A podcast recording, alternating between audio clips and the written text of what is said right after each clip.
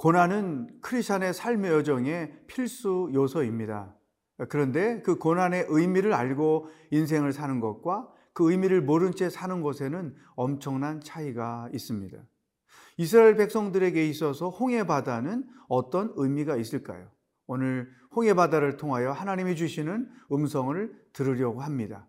오늘은 출애굽기 14장 15절로 31절을 묵상하겠습니다. 출애굽기 14장 15절에서 31절 말씀입니다. 여호와께서 모세에게 이르시되 너는 어찌하여 내게 부르짖느냐? 이스라엘 자손에게 명령하여 앞으로 나아가게 하고 지팡이를 들고 손을 바다 위로 내밀어 그것이 갈라지게 하라. 이스라엘 자손이 바다 가운데에서 마른 땅으로 행하리라 내가 애굽 사람들의 마음을 완악하게 할 것인즉 그들이 그 뒤를 따라 들어갈 것이라. 내가 바로와 그의 모든 군대와 그의 병거와 마병으로 말미암아 영광을 얻으리니 내가 바로와 그의 병거와 마병으로 말미암아 영광을 얻을 때에야 애굽 사람들이 나를 여호와인 줄 알리라 하시더니 이스라엘 진 앞에 가던 하나님의 사자가 그들의 뒤로 옮겨가매 구름 기둥도 앞에서 그 뒤로 옮겨 애굽 진과 이스라엘 진 사이에 이르러 서니 저쪽에는 구름과 흑암이 있고 이쪽에는 밤이 밝음으로 밤새도록 저쪽이 이쪽에 가까이 못하였더라. 모세가 바다 위로 손을 내밀매 여호와께서 큰 통풍이 밤새도록 바닷물을 물러가게 하시니 물이 갈라져 바다가 마른 땅이 된지라. 이스라엘 자손이 바다 가운데를 육지로 걸어가고 물은 그들의 좌우에 벽이 되니 애굽 사람들과 바로의 말들 병거들과 그 마병들이 다 그들의 뒤를 추격하여 바다 가운데로 들어오는지라. 새벽에 여호와께서 불과 구름 기둥 가운데서 애굽 군대를 보시고 애굽 군대를 어지럽게 하시며 그들의 병거 바퀴를 벗겨서 달리기가 어렵게 하시니 애굽 사람들이 이르되 이스라엘 앞에서 우리가 도망하자. 여호와가 그들을 위하여 싸워 애굽 사람들을 치는도다.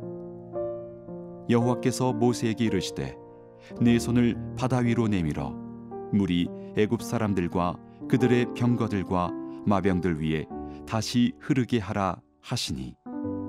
모세가 곧 손을 바다 위로 내밀매 새벽이 되어 바다의 힘이 회복된지라. 애굽 사람들이 물을 거슬러 도망하나 여호와께서 애굽 사람들을 바다 가운데 엎으시니. 물이 다시 흘러 병거들과 기병들을 덮되 그들의 뒤를 따라 바다에 들어간 바로의 군대를 다 덮으니 하나도 남지 아니하였더라. 그러나 이스라엘 자손은 바다 가운데를 육지로 행하였고 물이 좌우에 벽이 되었더라.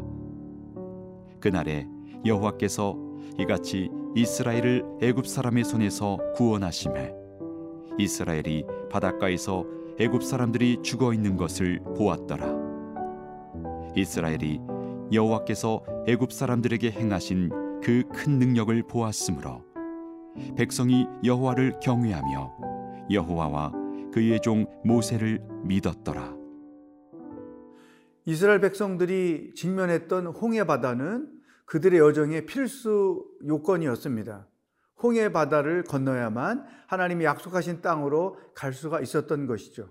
그렇다면 이스라엘 백성들에게 있어서 홍해는 어떤 의미가 있을까요? 본문 말씀 17절 18절입니다. 내가 애굽 사람들의 마음을 완악하게 할 것인즉 그들이 그 뒤를 따라 들어갈 것이라. 내가 바로와 그의 모든 군대와 그의 병거와 마병으로 말미암아 영광을 얻으리니 내가 바로와 그의 병거와 마병으로 말미암아 영광을 얻을 때야 애굽 사람들이 나를 여호와인 줄 알리라 하시더니 이 홍해가 애굽 사람들에게 주는 의미가 세 가지 있는데 그 첫 번째는 이게 하나님의 심판이라는 것입니다. 두 번째는 하나님의 하나님 되심을 증거하는 것이요. 세 번째는 그들을 통해서 하나님이 영광을 얻으시는 것이다. 홍해는 이스라엘 백성들에 대해서만 영적인 의미가 있는 것이 아니라 애굽 군대 바로 왕에게도 그 의미가 있다는 것이죠. 그러나 우리가 주목할 것은 홍해가 담고 있는 이스라엘 백성들에 대한 의미입니다. 왜 하나님께서 출애굽 여정에서 제일 먼저 이와 같이 감당하기 어려운 시험의 상황에 직면하게 하셨을까요? 몇 가지 이유가 있습니다. 첫 번째는 홍해는 믿음으로 건너가는 것이다. 하나님께서 그들에게 믿음 훈련을 하셨다는 것입니다. 또한 이것은 더 나아가서 가나안 땅은 믿음으로만 들어갈 수 있는 것이다. 이것을 의미하는 것이죠. 이것은 오늘 우리에게 하나님 나라는 믿음으로 들어가는 것이다. 구원은 믿음으로 얻는 것이라는 사실을 분명하게 깨닫게 해주는 말씀입니다. 동시에 이 홍해 사건은 하나님의 살아계신 하나님의 전능하신 능력을 체험하게 하므로 그들로 하여금 하나님을 향한 믿음을 더 견고하게 갖게 하고자 하는 하나님의 계획된 사건이었다는 것을 알 수 있습니다. 사랑하는 여러분, 여러분이 오늘 어떤 고난에 있습니까? 그 고난에 담겨 있는 하나님의 계획이 무엇인지, 하나님의 의도가 무엇인지를 발견하는 하루가 될 수 있기를 축복합니다.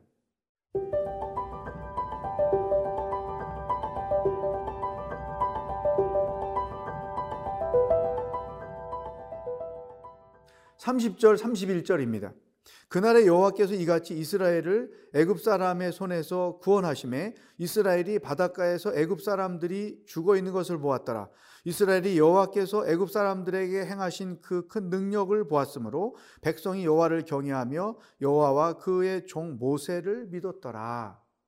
분명히 전과 후에 변화된 모습을 그들에게서 발견할 수 있죠. 사랑하는 여러분, 하나님은 우리가 당하는 위기를 통해서 믿음을 훈련하십니다. 그러므로 우리가 고난을 당하면 당할수록 믿음이 더 견고해져야 됩니다. 만약에 고난을 당할수록 믿음이 약해지고 시험에 계속 또 빠지게 된다면 우리에게는 심각한 문제가 생기는 것이죠. 아마 어쩌면 인생을 더 험하게 살 수밖에 없을 것이고 심령이 강팍해져서 사는 게 더 힘들어질 수 있습니다.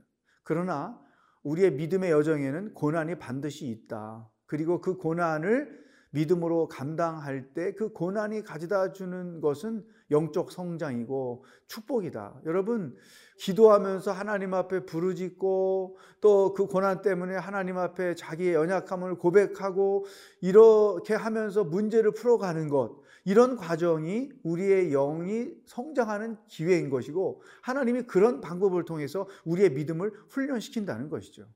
물론 이제 이스라엘 백성들이 이후에 또 시험을 만났을 때 어려움을 겪긴 하지만 일단 이 홍해를 통해서 그들은 여호와가 하나님인 것을 알게 되었고 모세가 자기들의 참 리더라는 사실을 분명하게 인식했다는 사실을 여기서 깨달을 수 있는 것이죠. 네? 여러분 어, 고난을 통해서 어떤 영적 성장을 그동안 이루며 살아오셨습니까? 여러분 자신을 한번 돌아보시면 좋겠어요. 왜냐하면 과거에 당했던 고난들을 해결했던 방법을 생각하시면 앞으로 당하게 될 고난을 해결할 수 있는 또 다른 방법이 거기서 나오는 거죠. 과거든 현재든 미래든 우리 크리스찬들은 모든 고난을 믿음의 방법으로 해결하는 것입니다. 근데 그 믿음의 방법이란 뭐냐? 하나님의 계획을 믿고 내가 당면하고 있는 문제에 대하여 하나님의 깊으신 뜻이 있음을 또한 인정하는 거예요. 그리고 자기 자신의 연약함을 분명하게 고백하는 거예요. 그리고 이 고난의 여정이 하나님의 도심 가운데 진행될 것이라고 하는 믿음을 가지고 버티고 견디는 것이죠. 이스라엘 백성들이 한 일이 뭡니까? 그냥 믿음으로 바라보고 그 홍해가 갈라지니까 건너가는 게 전부였어요. 그들이 한 일은 없어요. 믿고 건너간 것 뿐이죠.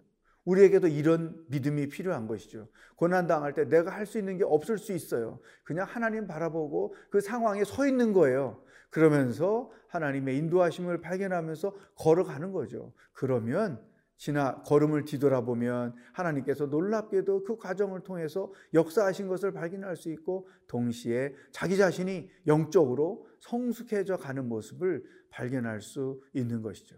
제일 안타까운 것은 고난을 받기 전이나 고난이 끝난 이후에 성장이 없이 같은 사람으로 강팍한 사람으로 연약한 사람으로 그냥 남아 있는 거예요. 여러분 어떤 고난을 만나든 그 위기가 여러분들의 믿음을 성장시키는 축복의 기회가 될 수 있기를 축복합니다.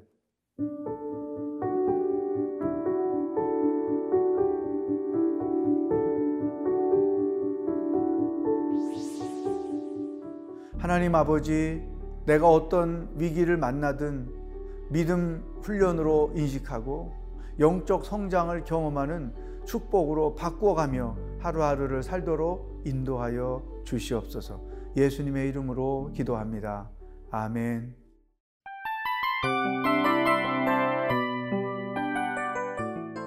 이 프로그램은 청취자 여러분의 소중한 후원으로 제작됩니다.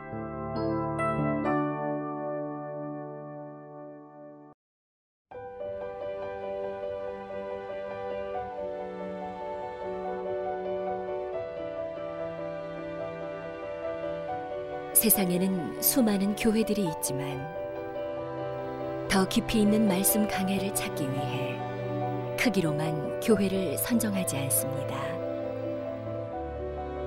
보다 좋은 영적 콘텐츠를 더 많이 나누기 위해 방송비를 받지 않습니다. 1년 365일 복음만 전하고 싶어서 우리는 광고를 하지 않습니다. 온누리의 복음을 땅끝까지 CGN TV와 함께 땅끝 선교사가 되주세요.